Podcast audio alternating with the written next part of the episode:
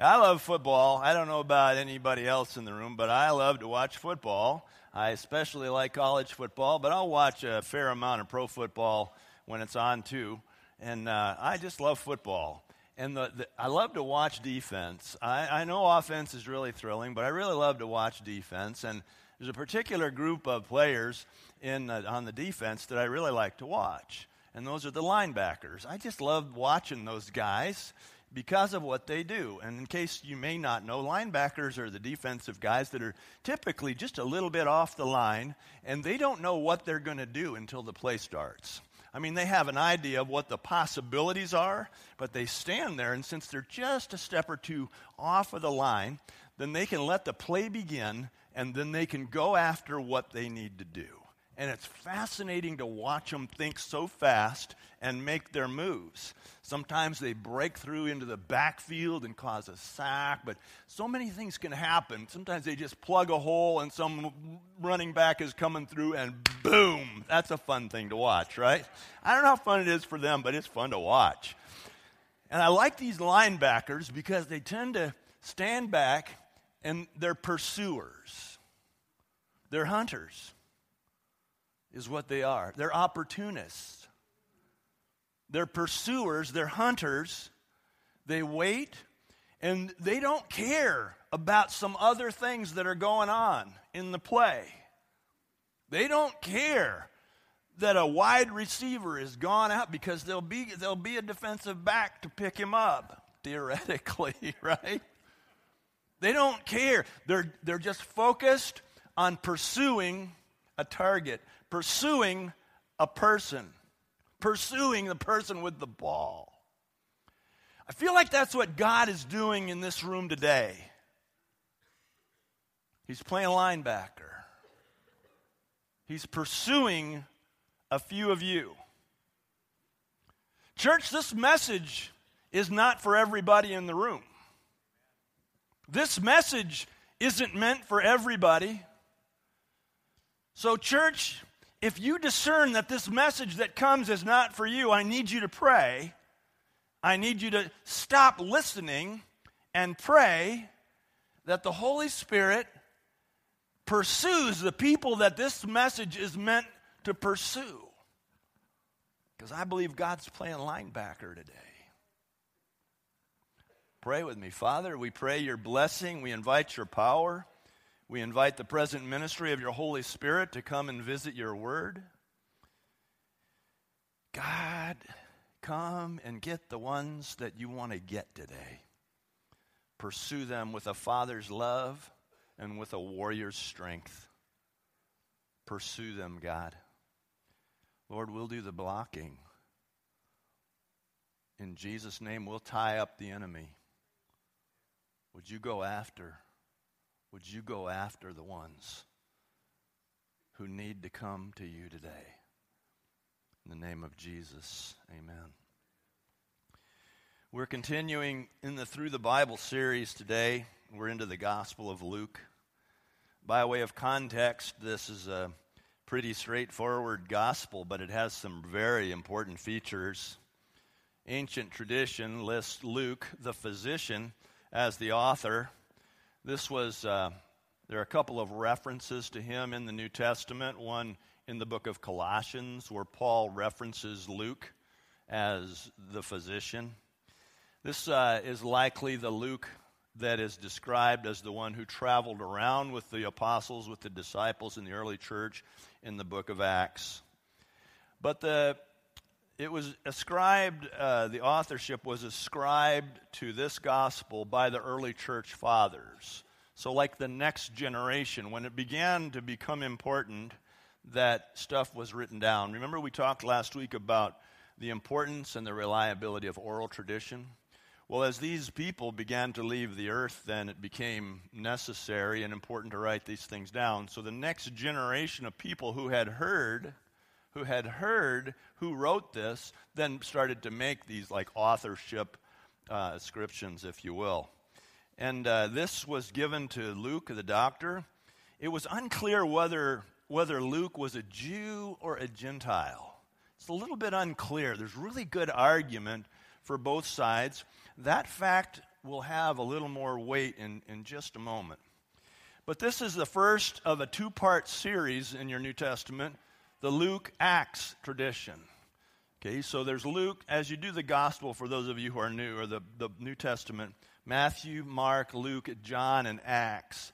If you just took John out of there geographically, you could flow right from the end of Luke to the beginning of the book of Acts, and it would be one continuous stream. And it's kind of cool to read it that way sometimes, just read all the way through. In Acts chapter 1, verse 1, for example, it says, In my former book, Theophilus, I wrote about all that Jesus began to do and to teach until the day he was taken up to heaven. And uh, so, as he refers to a former book in the book of Acts, he's referring to this Gospel of Luke thing, okay? Um, more than a third of the Gospel of Luke is unique material to Luke, that we only have it in the Gospel of Luke. So, you know how you're reading through Matthew, Mark, and Luke, and you see that there are parallel passages, things that occur in, in each of them uh, that are, in all of them, I guess I should say. And then there, and then there are some things that, that you only find it in that gospel. Well, Luke is the most generous of the gospels with unique material, and uh, over a third of it, about 35% of it, is actually unique material. Here are some things that we would not have if not for the Gospel of Luke. For just some examples, the entire infancy narrative would be gone.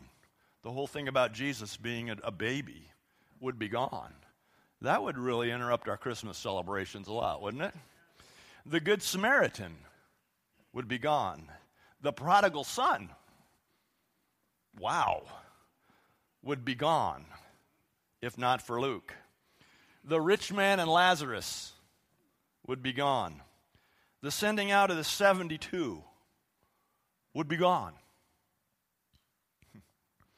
Jesus speaking to the disciples after raising, rising from the dead on the road to Emmaus would be gone.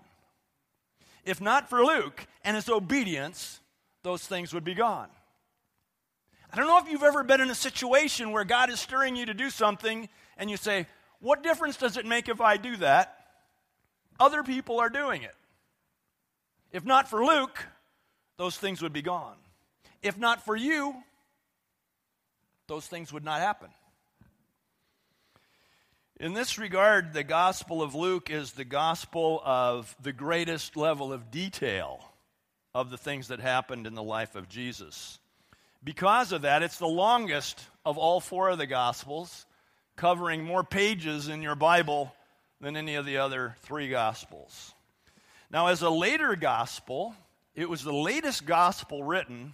It was written as a gospel to the Christians. I love this because here's what we have the Gospel of Matthew was a gospel to the Jews, proving that Jesus was the Messiah. Last week, the Gospel of Mark is a gospel to the Gentiles doesn't fuss with all that Old Testament stuff, just goes right for Greek people and says, here's the message, here's what you need to know. Now, a couple of decades later, what we need is we need a gospel that is written to Christians regardless of their, their heritage, regardless of whether they had been Jews or Gentiles, now they're mingling together in churches throughout Palestine and Asia Minor, and they're mingling together, and that prejudice between them is beginning to subside. We saw how big that prejudice uh, against Gentile believers was at different times in the Bible. The whole, the whole book of Galatians is written to deal with that that we are not under law. But now we're getting to a point where that prejudice is beginning to subside. Praise God that prejudice can subside in the church. I pray to God that continues to happen. It doesn't always happen, it should happen. That those things that divide us should not matter a whit. And so we have this gospel that was written to the Christians. Luke was probably when we think, think about his heritage, uh, something that's called a Hellenistic Jew. Now, Hellenism was the influence of the Greek culture on, on society. And, uh, and uh, so, so Luke was most likely a person of Jewish heritage, but had been so heavily influenced by the Greek culture that he was, he was kind of a, a secular believer, if you will. You know what I mean? A sec, you know how we sometimes say secular Christians today? People who claim the name of Jesus, but their lives don't really match it at all. They're just sort of believe it, it's a religion for them, but it's not a life for them because this age has so crept in on them. That is likely what Luke was. He was a Hellenistic Jew and combined elements of his Judaism with elements of Greek society. And because of this, it makes him a perfect person to write a gospel for Christians. Because no longer was he a non believer, no longer was he a secular person. But he came to the Lord and he followed him hard. And everything changed for him. But he had that sense of understanding of what it would be like to have been raised in a heritage of faith, but to have just lost your way because of the secular world in which we live. So it makes it a great gospel for Christians who sometimes struggle with the same thing. The hot spot for us today, if you want to turn in your Bibles to Luke chapter 18. Luke chapter 18. There's a passage that if you have ever been in Sunday school, you probably heard this. For some reason, uh, the few times that I went to Sunday school as a child, I remember this story. I don't, I don't know why, but I remembered this. It's called the parable of the Pharisee and the tax collector. And I believe God wants to say something to us today, and in particular to a few of you today from this parable. In uh, Luke chapter 18, verse 9, it says, To some who were confident of their own righteousness and looked down on everybody else, Jesus told this parable. Two men went up to the temple to pray, one a Pharisee the other a tax collector. The Pharisee stood up and prayed about himself. God, I thank you that I'm not like these other men robbers, evildoers, adulterers, or even like this tax collector. I fast twice a week and give a tenth of all I get. But the tax collector stood up at a distance and he would not even look up to heaven, but beat his breast and said, God, have mercy on me, a sinner. I tell you that this man, rather than the other, went home justified before God. For everyone who exalts himself will be humbled, and he who humbles himself will be exalted. Verse 9 says this is a parable. It's not something that Jesus necessarily actually saw, but he's telling this very critical story to illustrate an essential point. So it's a parable. And he says that there's this Pharisee. Now, what's a Pharisee? We've been around this pole many times, what a Pharisee is. A Pharisee was uh, a, a, group, a group of people called Pharisees, a group of men called Pharisees, who had committed themselves to a very strict observance of the Old Testament law. Now, they started in about 600 BC, and they thrived through about 160 AD. So, for about five and a half centuries, these Pharisees were, uh, were, were big players in the nation of Israel. And they had given themselves to an emphasis on the very strict observance of the Old Testament law. That you've got it. Now, there were 613 Levitical laws, okay, which is what man does with the simplicity of God. God gives 10 commandments, we make it 613 laws, right? And so this was what they were committed to, and they were committed to demanding that everybody else do the same. And so you really didn't want to be around a Pharisee because it made you feel pretty crummy, right? Because here they were, presumably following all of these laws and demanding that everybody do the same. Now, when you read the Bible, you see that Jesus consistently had a problem with these Pharisees, didn't he? Consistently, he had a problem with these Pharisees for a couple of reasons. And the first reason is that though they emphasized the letter of the law, they consistently violated the spirit of the law.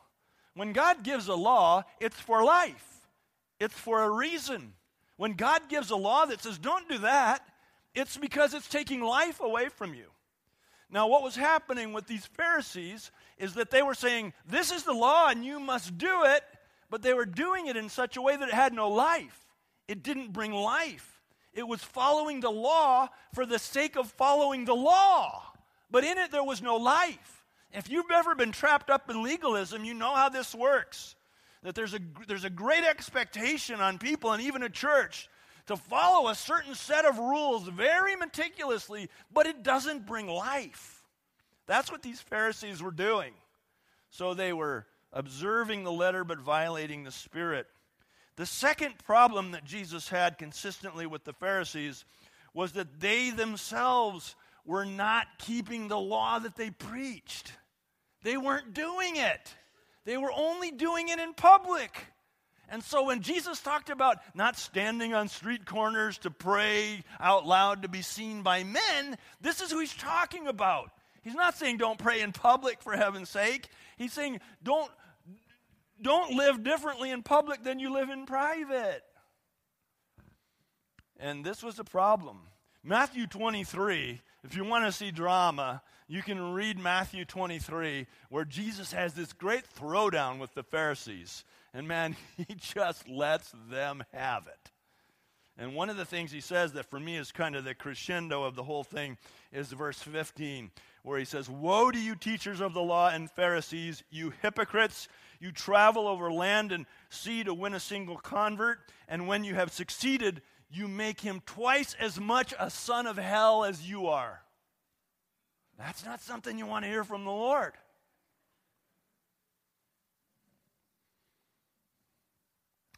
In defense of the Pharisees, I think they were doing what they knew to do. They were the only ones in Israel who were resisting the advance of Hellenism, who were saying, no, we are separate people. We can't simply just integrate and compromise everything that we believe just so we fit into society. This is how they started. But then they lost their way. They lost their way. It goes to show how misguided we can become in legalism, doesn't it? These are the Pharisees. Well, what about this tax collector guy? Tax collector was an agent of the Roman government who collected taxes from the people. So remember, Israel was living in Roman occupied territory. That in Israel, the people were living, but the, they were living in an occupied land. The Romans were there in force. They were collecting taxes, they were ruling the land. And so they engaged certain members of their own community, certain Jews, to be tax collectors for them. And here's how tax collection worked it's the Romans would say, John, you're a tax collector, and from your region, we are expecting you to bring this much tax to us. Now, we don't care how much you collect because you can keep the extra. That's going to be your commission. We're expecting this from you, and if you don't get that, we're sending Guido. Okay? But if you can get that and more, well, then you can live a lavish lifestyle. And by the way, we're going to give you these six really hefty dudes with spears called centurions to help you in your collection. There was no system of collection, there were no tax tables. There was just this so when you saw John coming, thank you for playing, it wasn't a good day. To make it worse, he had been one of us. But he sold out to the Romans. So he was despised. Can you imagine? I don't know if you've ever done anything that you deeply regretted. Probably not. But to wake up and go, oh, God, that's real. Oh, God, that's real. And to be remorseful and repentant, and to fall on your face before God and say, God, is there any way out of this?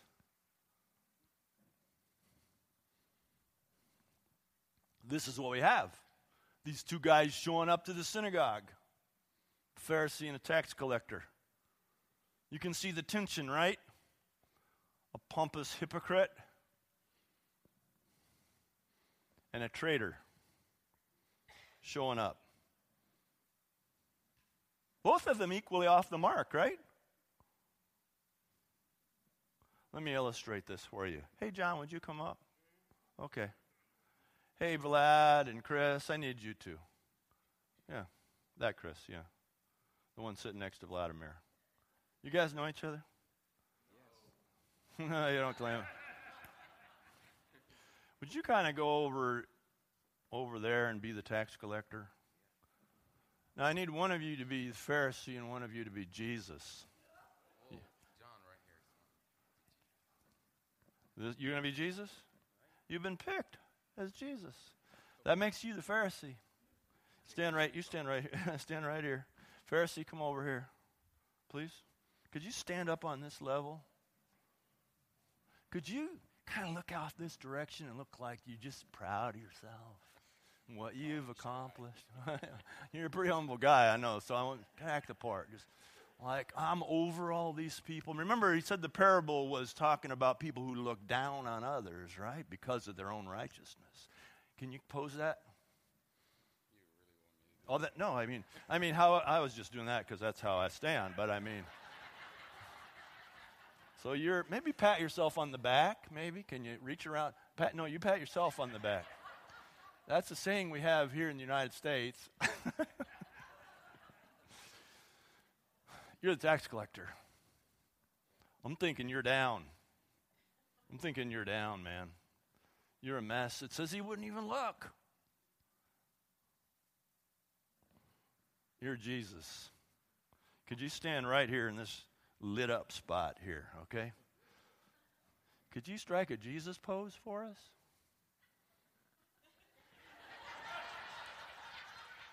That's pretty good Jesus if I ever saw one.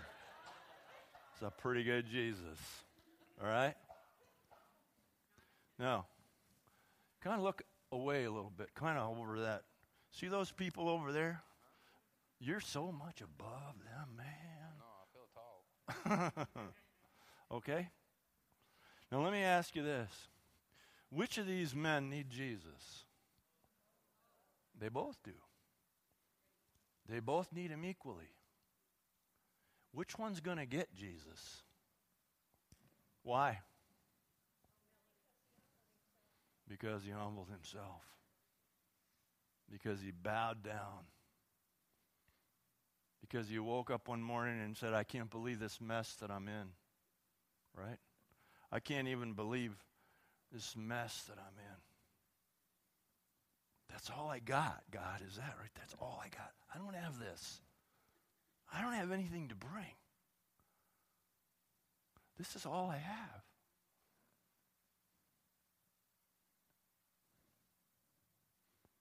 Good news. You don't need any more. You want to know a terrible thing that happens sometimes? Rick, I need you, please. And I'm not saying this has happened in your life, but I need to make a very negative example of you. Okay. Can you bow down like you're a tax collector also, would you mind? Thank you. I know it's getting harder, isn't it? I know. I know, beloved. I will help you. a terrible thing sometimes happens a person fully starts here, completely, fully starts here. And the Lord, he lifts his head up, he sees the Lord, and he gets up and he moves toward the Lord. And he's so grateful for the forgiveness that he's received. And he's embraced by the Lord. There you go. Good. Good. That's a good embrace, I guess, but kind of looking for more, but but then sometimes, sometimes, and this is a very dangerous thing, this person forgets where they started. Step up. Yep. And they join this group. They forget. They forget that they started there. Come with me and that they should have stopped right here. Let's pray. Father in heaven, in the name of Jesus, in the name of Jesus, in the name of Jesus. I pray that you will look out on us today and you will see who you're looking for today. The person who just needs to say, How did I, how did I get here? The person who just needs to bow before you.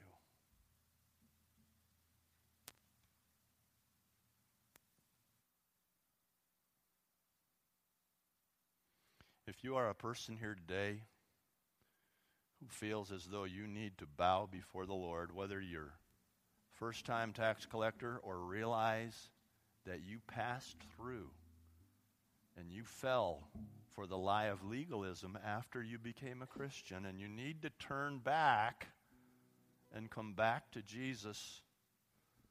If you're a person here today and you feel as though you are the object of God's pursuit today, that He's calling you, I want to invite you to get up from where you are right now and come up here and bow before the Lord. Come.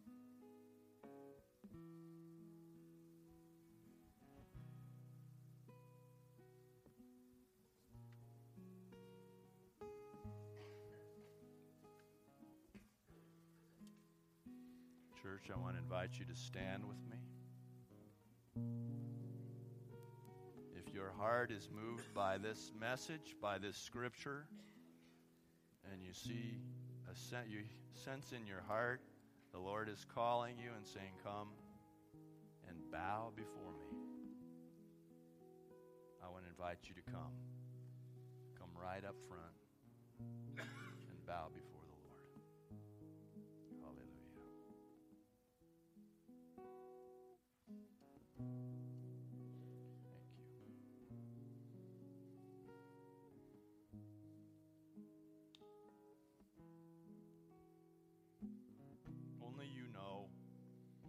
no judgment on our part. It's really none of our business. Only you know the nature of the stirring. I'm just inviting you to respond to.